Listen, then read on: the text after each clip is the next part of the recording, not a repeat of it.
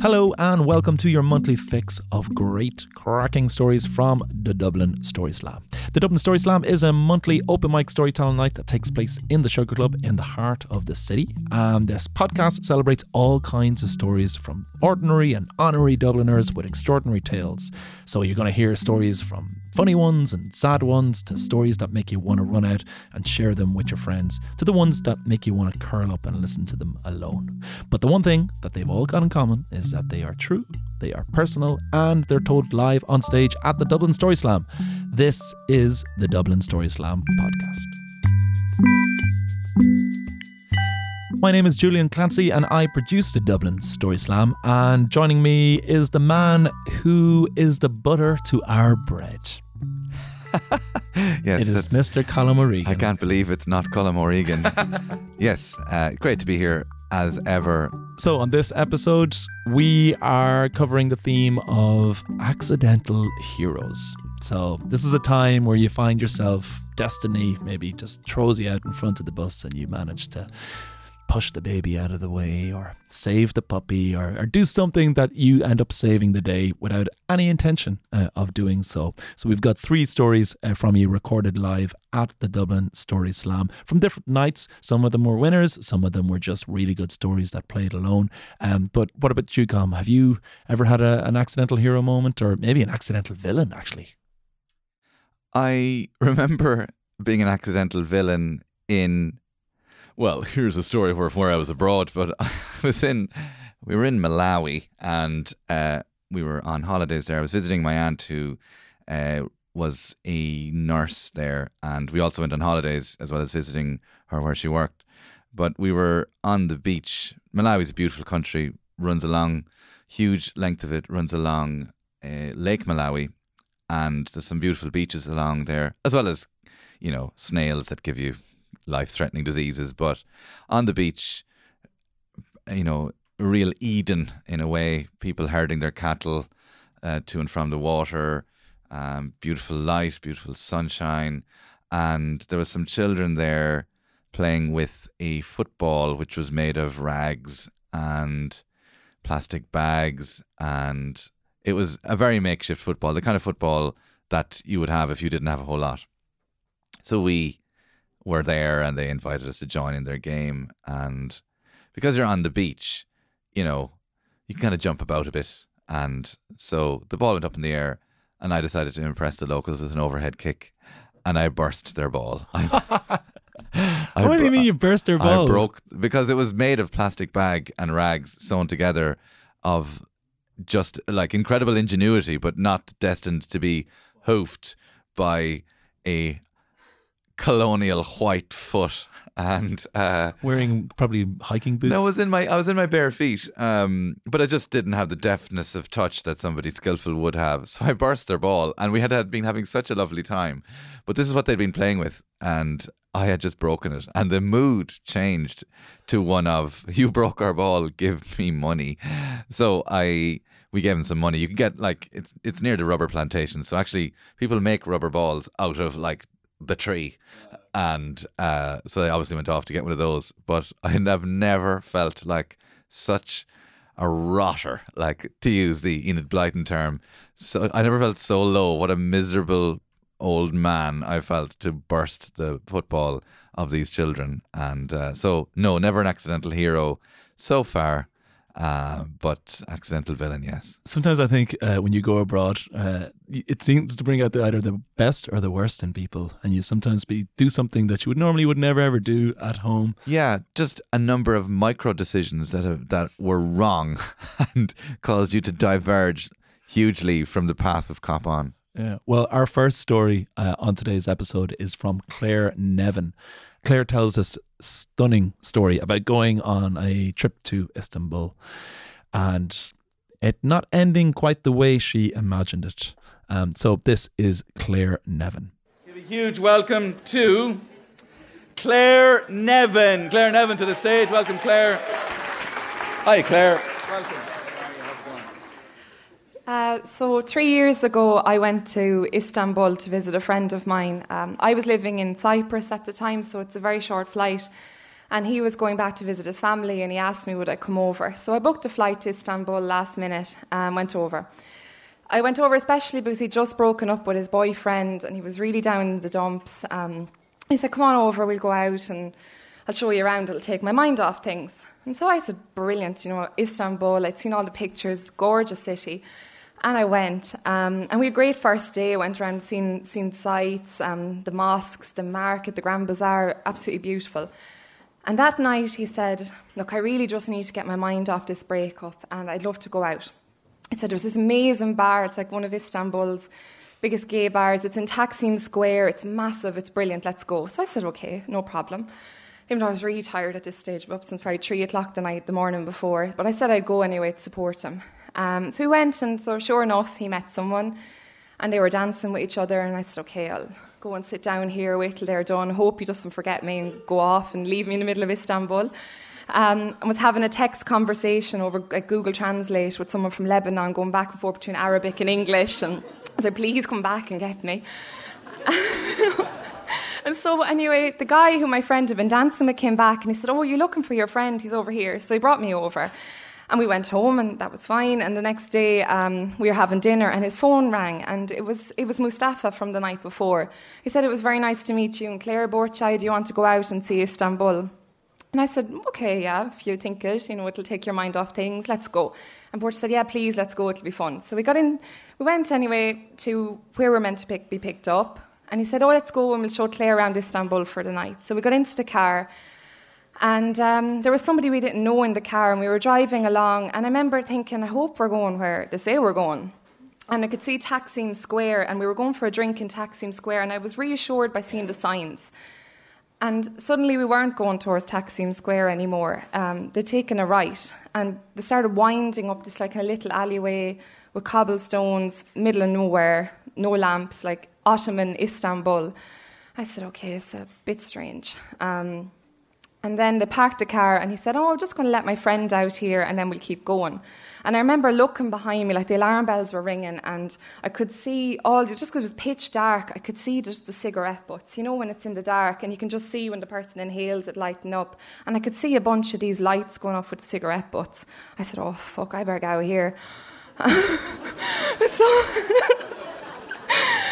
This is like the film Taken or something. I said, I hope I'm not going down that, lo- that line. And so I went to get out, and then they all converged on the car. And they leapt in. And next minute I could hear, chick, chick.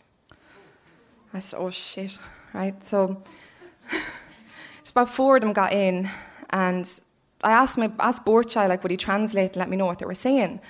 And they're saying like that, you know, he deserved to die because he was gay. I deserved to die because I was his friend, guilty by association. And there was a lot of aggro, and you know they had the guns held up to us and everything.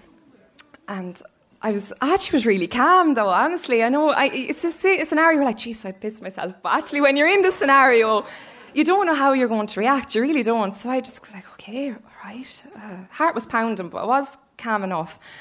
And so then it was almost very businesslike. Like they wanted our money, they wanted our jewellery and everything. And so they wanted to get the code for our bank cards. And we wrote down some numbers on a piece of paper and they went away. And Borcha said, You gave them the right code, didn't you? I said, No, I didn't. Of course I didn't. and he said, Claire, like, they're just after telling me that if we didn't give the right code, they're going to shoot both of us when they came back. And I said, now is maybe not the time to be the stubborn. They're little bastards. Like, I had 15 euro on my card at this stage as well. It wasn't, no, but it wasn't the 15 euro, it was the principal the principal. They weren't getting my 15 euro. And so I said, well, geez, come back. And I said, considering the circumstances, I got a little bit confused. So there you are. Like, there's the right code. Knock yourselves out. Enjoy the 15 euro. And then this like kind of long wait to send it. And I actually was like, right, this is going to end soon, one way or the other. I don't know how this is going to end.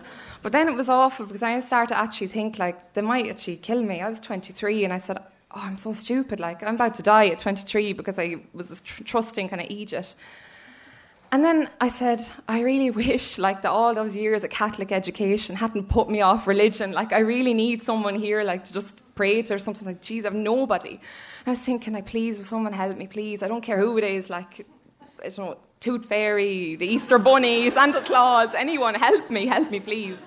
I'm not joking. As soon as I actually asked for help, this police van started coming down. Like we were in the middle of nowhere here. Police van started winding down. I said, right, we need to get out of here now. And I kind of nudged Borchai and I said, I was in the middle of the passenger seat, so I was wedged between a gunman and Borchai. And I said, We need to get out of here. Borchai said, No, I'm not going, they're going to shoot us. Well, They're going to shoot us anyway, like we have to try. And um, then the guy beside me, he realised I was trying to orchestrate the Great Escape. and so he kind of started pulling at me and yanking at me, and I got great strength. I just punched and punched and punched. And the police van was going by, and I managed to get a hand free. He was, I was all twisted and contorted. And I put my hand out, and I opened the door, and I slammed it, timed it so it slammed into the police van as the police van was going by.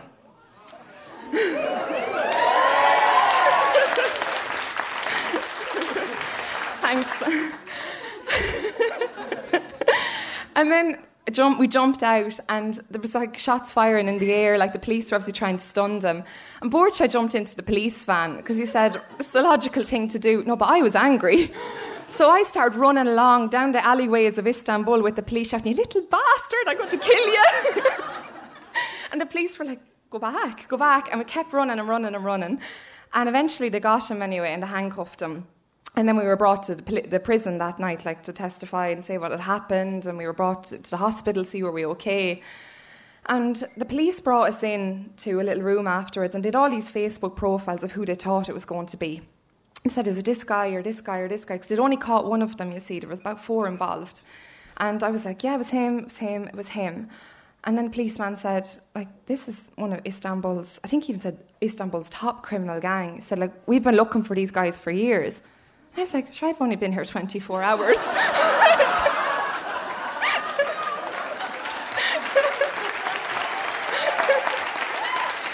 do your, do your jobs. Like, I mean, call me if you need a hand next time, no problem. and uh, eventually they did actually get the three others in the months that passed. Um, I think they're serving like 24 years now, so I don't know, want to know what they did before. Um, so yeah, very very lucky to have escaped that one. um, and yeah, sometimes like you know, there's sometimes I'd have fears now or different things, but I think like the problem's not having the fear. It's like just kind of going forward and trying to deal with them. And when I was leaving Istanbul, uh, how am I doing? Where am I? Am I at the end? Perfect. Thanks.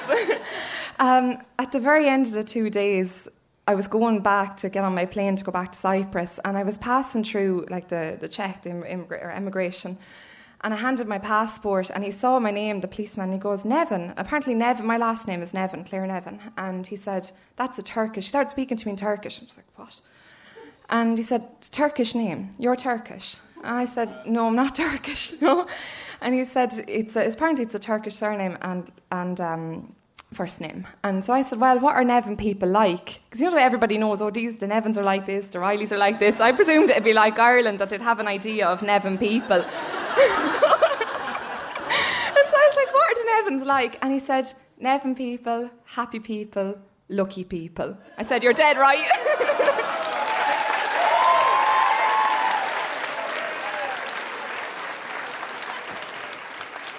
That was Claire Nevin who won the Story Slam uh, on the night.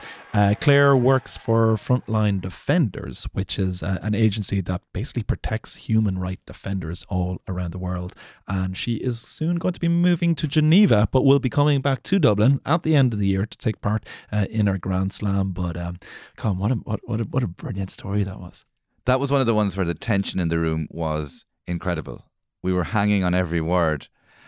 But at the same time, she was telling it as if sure this is the kind of stuff I get into like she wasn't she wasn't telling it as if somebody was reading a Raymond Chandler book. You know it was she was like everybody's friend is how she, we all have a friend like Claire but what would happen if that friend that really nice person you know called Claire ends up in the midst of a crime situation in Istanbul and the fact that it's Istanbul and that has such resonance in kind of cinema as well too.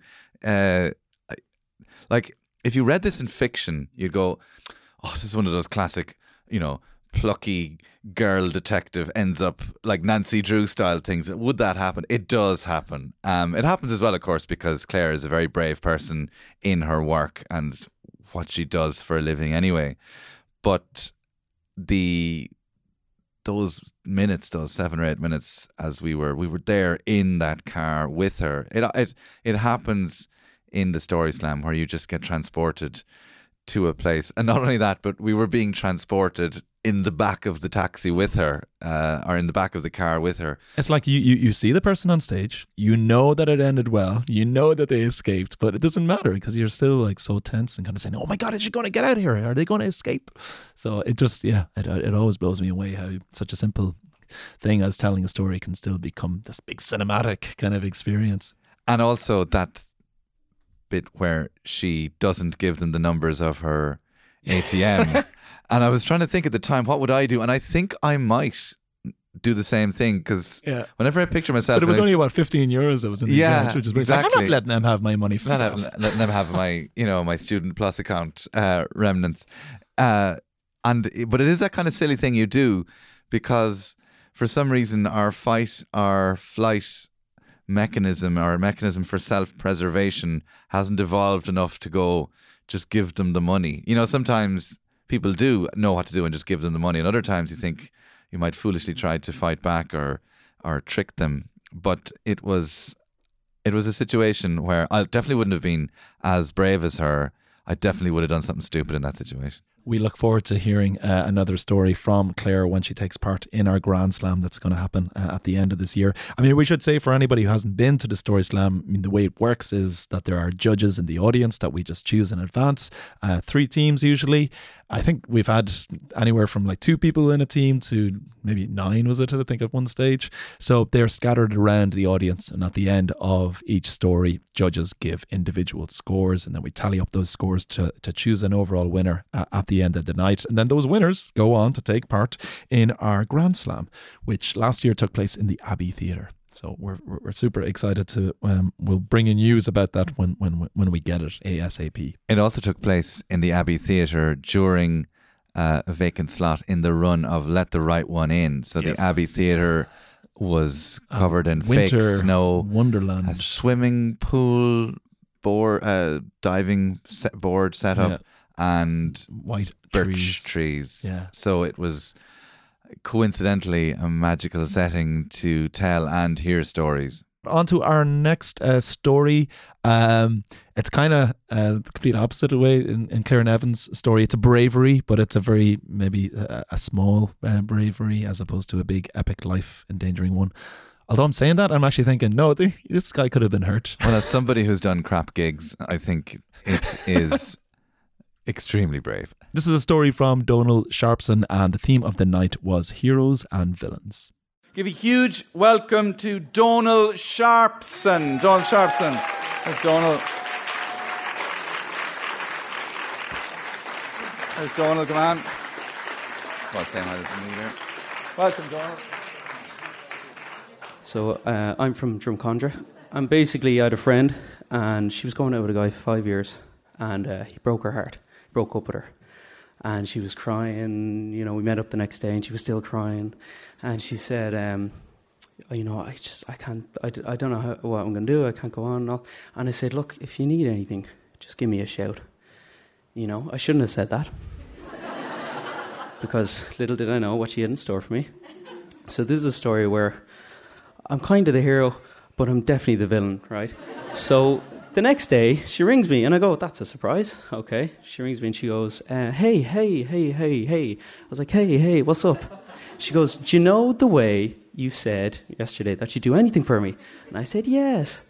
And she goes, um, "Well, I organise children's parties, yeah, and basically I have a party going on, but Peter Parker, who was meant to be doing a party, got too drunk last night and can't do it." So I said, Really? That's very interesting. And she said, Would you mind dressing up as Spider Man and going to this party? And I said, "Gee, I've never done anything like it. I don't think I would do it. But she said, Oh, but you, you said you'd do anything for me. so I said, Okay, I'll do it.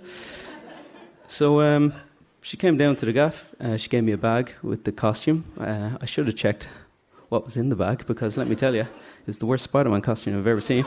I didn't find that out till later. But anyway, uh, so I go, Where, Where's the party? She goes, Dorset Street. I said, That's strange. Uh, what is it? She goes, It's a, it's a communion. I was like, Is, is the kid 40? What's happening? And she goes, no, no, it's a communion, you know, eight year old kid is having a communion in a pub in Dorset Street. I said, oh, right, 2016, whatever, you know.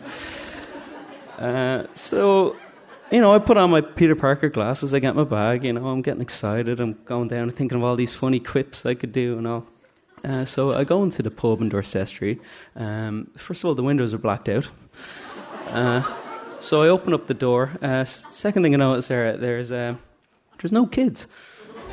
There's about four guys having pints there at the bar. So I think, oh, that's very strange. So I go up to the bartender, and I go, um, "Where are the kids?"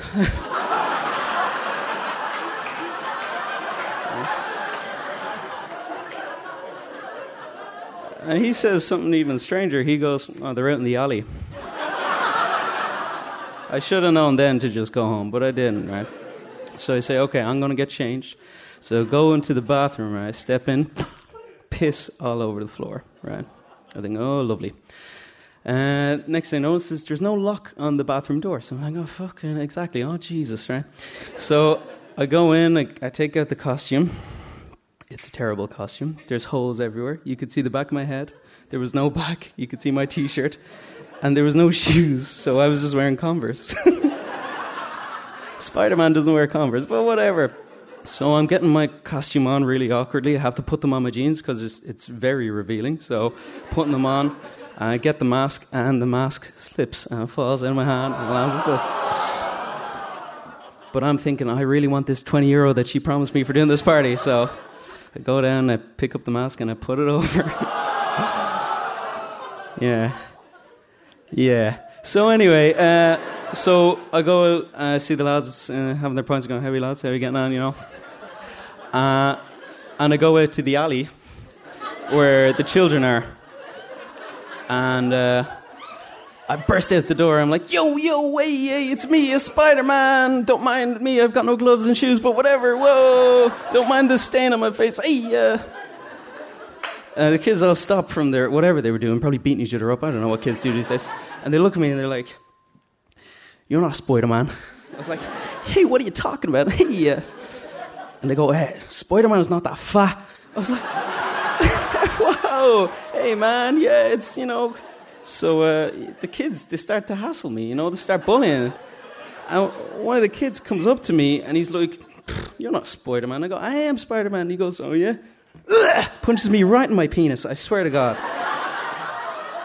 So I'm like, you little green goblin, yeah, oh. And they all start to circle around me and start kicking me, you know? It's like getting beaten up by the sinister six year olds. I'm there pissing my face, getting kicked up by children, you know? So I'm like, yo, whoa, Mary Jane won't be too happy about this. Hey, uh. now, luckily, the bartender comes out and he's like, there's food inside. And they go, yeah, we'll be back for you later, Spider Man. Don't you move. I'm like, I'm getting fucking out of here. So all the kids run. So I'm like, this is my chance. So I leg it into the pub. They're all feasting on sweets, whatever you do. I run past and I go into the Jacks and they go, hey, fat Spider Man's after running to the Jacks. So they come in there, right? I'm trying to get changed. The door's swinging as usual. So I'm holding the door, trying to take off my mask, and there's piss everywhere. I drop the whole costume in there, I throw them back. And they start banging on the door. They're like, hey, where's Fat Spider Man? Like, oh, he, he's that, EJ, he's gone, he's gone. Like, where is it? He, he ran crying, the little. What? So. So eventually the bartender comes in. He's like, "What are you guys doing here? Get out, get out, get out!" And I was like, "Oh, thank you so much. You are my fucking hero, right?" So I go out, and there's the ma who's organised this whole thing, right? And uh, she goes, what, what the fuck was that? That was shit. She's like, I'm after organising Elsa. She hasn't shown up. Olaf is after getting hammered at the bar. And I got a fat Spider Man covered in piss. What the hell's going on? Uh, and at that moment, I realized, like, with great power comes great responsibility, right? But I felt so powerless that I realized I had no responsibility. And so I ran away. so thanks, guys, for listening. Appreciate it.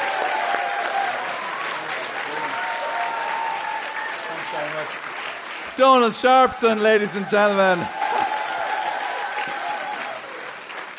as somebody who has done the odd gig for children, both odd in the occasion, sense of occasion, and odd in sense of strange, I empathize fully with his experiences. Not, not as bad as that, and definitely not with a face covered in piss. That is something that is probably the extra pissy icing on the cake, on the miserable cake uh, for Donal.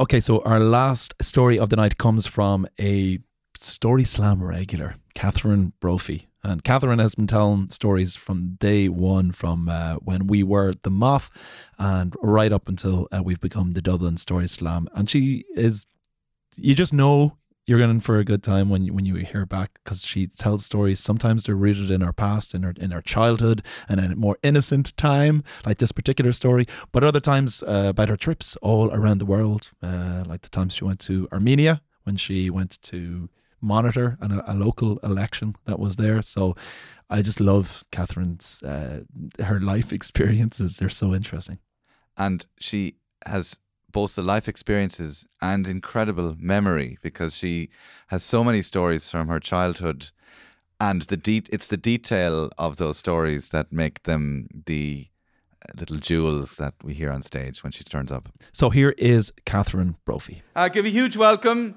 to Catherine Brophy, ladies and gentlemen. Catherine Brophy. Catherine. It's coming from there. No, I'll give you that as well. My mother was brought up in poverty, but um, a previous generation had been very wealthy, so she was left with notions of grandeur. And amongst the notions were the idea that we were definitely a cut above buttermilk. And also, she had a very sophisticated and refined notion of what was common and what was vulgar. The unfortunate thing was that every single thing that I liked, such as chips from a chipper, uh, things with glitter, things that were glittery, things that were frilly, patent leather shoes, um, comics, and the colour red were definitely vulgar and common. And when I used to beg for a red coat or a red dress, she would say to me that red was a fine colour for a rose, but that a lady wore blue, like Our Lady, or green, the colour of nature. And after that, it was any colour you like of beige, fawn, cream, grey, or navy.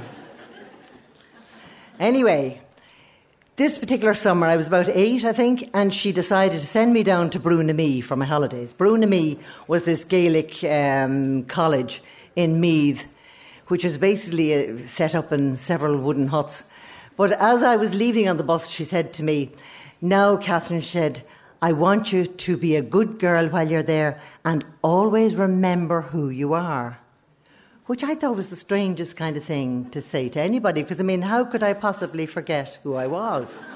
anyway, off I went down to Brú and I was thrilled to bits with myself because I had been reading a lot of comics, all unbeknownst to my mother, because I used to get them from the girl next door hide them under the mattress, and read them under the blankets with a torch at night. And these comics told stories of fabulous ancient schools in England, which are called things like Greyfriars, where um, the girls had midnight feasts and they played hockey and lacrosse, and the French teacher was always nasty, and the sports teacher was always lovely, and there was always a princess. A foreign princess used to go home to her castle in the Dolomites during the halls. And I really, really, really wanted to go to a school like that, but Brú was the nearest I could come to it. So, um, but anyway, it had a swing, a fabulous swing, and we slept in bunk beds, which I thought were thrillingly fabulous. Um, the washing facilities were, even I at the age of eight knew they weren't quite up to scratch. Uh, but we uh, learned to sing songs like Ging Gang Gooly Gooly Gooly Gooly Wash Wash. So I had a fabulous time. I came back home and I was dying to tell my mother all the fabulous stories about the time I had in Brú And whatever about my mother's snobbishness, she was always wanted to listen to us. And she usually would sit you down in the kitchen and you'd tell her what happened. But this time, she was completely preoccupied because the house was full of strangers. And the strangers turned out to be my Aunt Mary Jo from America and her three children. And I was hoping, oh, well, maybe I have cousins that will be the same age as me that I can play with, but that didn't really work out. Because the eldest one was Jimmy, who was tall and handsome, and he had a crew cut, and he wore this thrillingly thin tie, which I knew was so fabulous it had to be common. Uh, And he used to pal around with an older cousin. And the next one was Celia, and she was kind of rather pretty, kind of with candy floss, blonde hair. But she was old enough to sit with the women. You know, the women have they have these collo- colloguing where um, they, they sort of drop their voices when the children come around, and sort of there's nods and winks. One, she was able to join in that. And the youngest one was Roberta Bobby, who was pretty and had honey blonde curls, and she was a little bitch.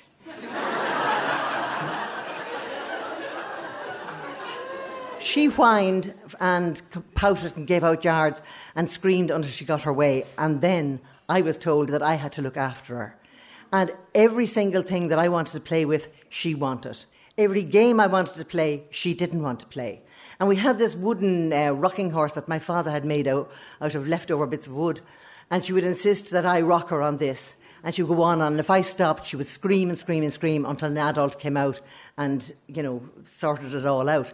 And eventually my mother took me aside and she said, Look, they'll be going home soon. Just put up with it and don't bother about it. So I did.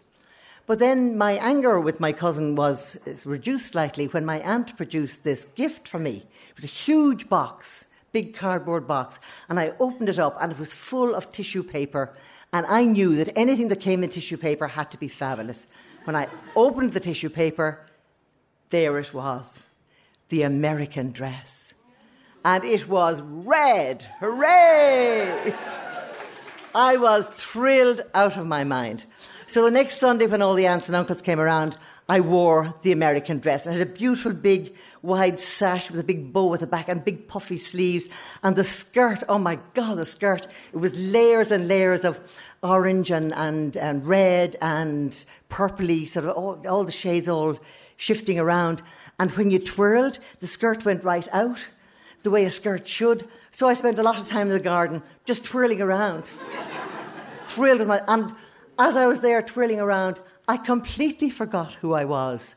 And suddenly I became Belinda, the princess who went to Greyfriars, who played lacrosse and hockey, who had midnight feasts, and who went to the castle. There was a fabulous castle I lived in in the Dolomites.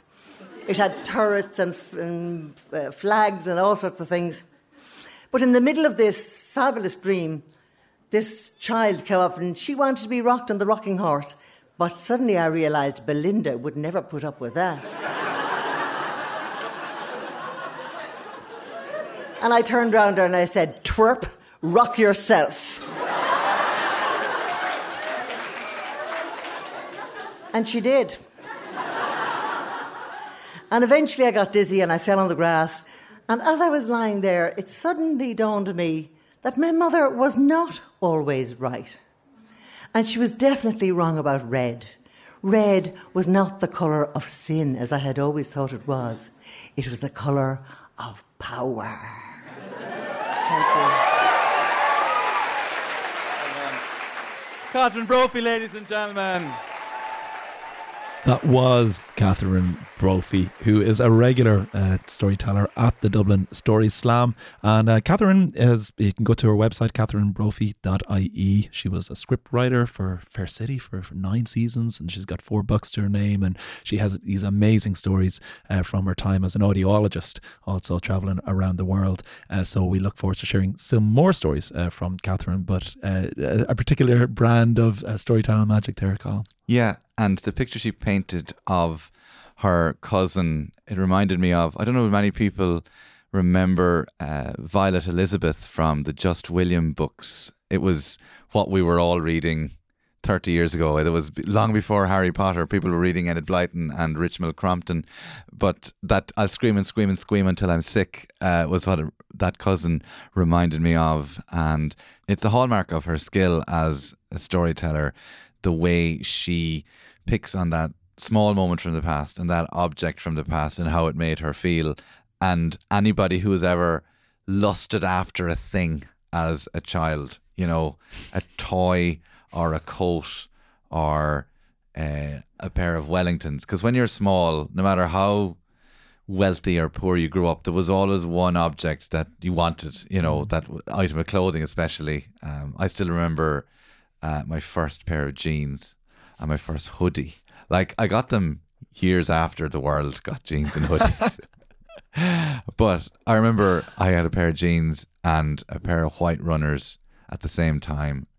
And I don't know what age I was, like 10. Like, because I'm, you know, a child of the early 80s. Yeah. Trousers in the 80s would be extremely fashionable now because they were like I wore like plaid and checky trousers in the early 80s. You know, uh, there wasn't I didn't have that many jeans. Is that the I- rage in, in, in Dripsey, or this is on the streets of Cork City? this is on the way to and from mass and school. you know, that's pretty much it. Um, and then they brought in school uniforms in school. So I remember going to school before the uniforms, and wow. it was open season on on the great jumpers of the eighties and the great trousers of the eighties. So I know how Catherine feels about that about an item of clothing and just want, want, want, as they say now. Well, if you have a particular story about maybe a, a, a random piece of clothing or an object uh, or anything really about your life, uh, we'd love to hear from you. So visit uh, thedublinstoryslam.com for more information and to learn how to sign up uh, when their next theme is and where you can get tickets. Um, just email us the first line of your story. And we usually pick four uh, names, the first four uh, that were that we pre-sign up on the night. So that means that you definitely get to tell your story. And then we pick four more names at random uh, on the night itself. So uh, the DublinStoryslam.com is the best place uh, to start your own little journey uh, into storytelling. Our thanks as always to the wonderful storytellers who, who got up there and shared uh, their own uh, stories. And we will see you at the next podcast. Thanks for listening. Thank you.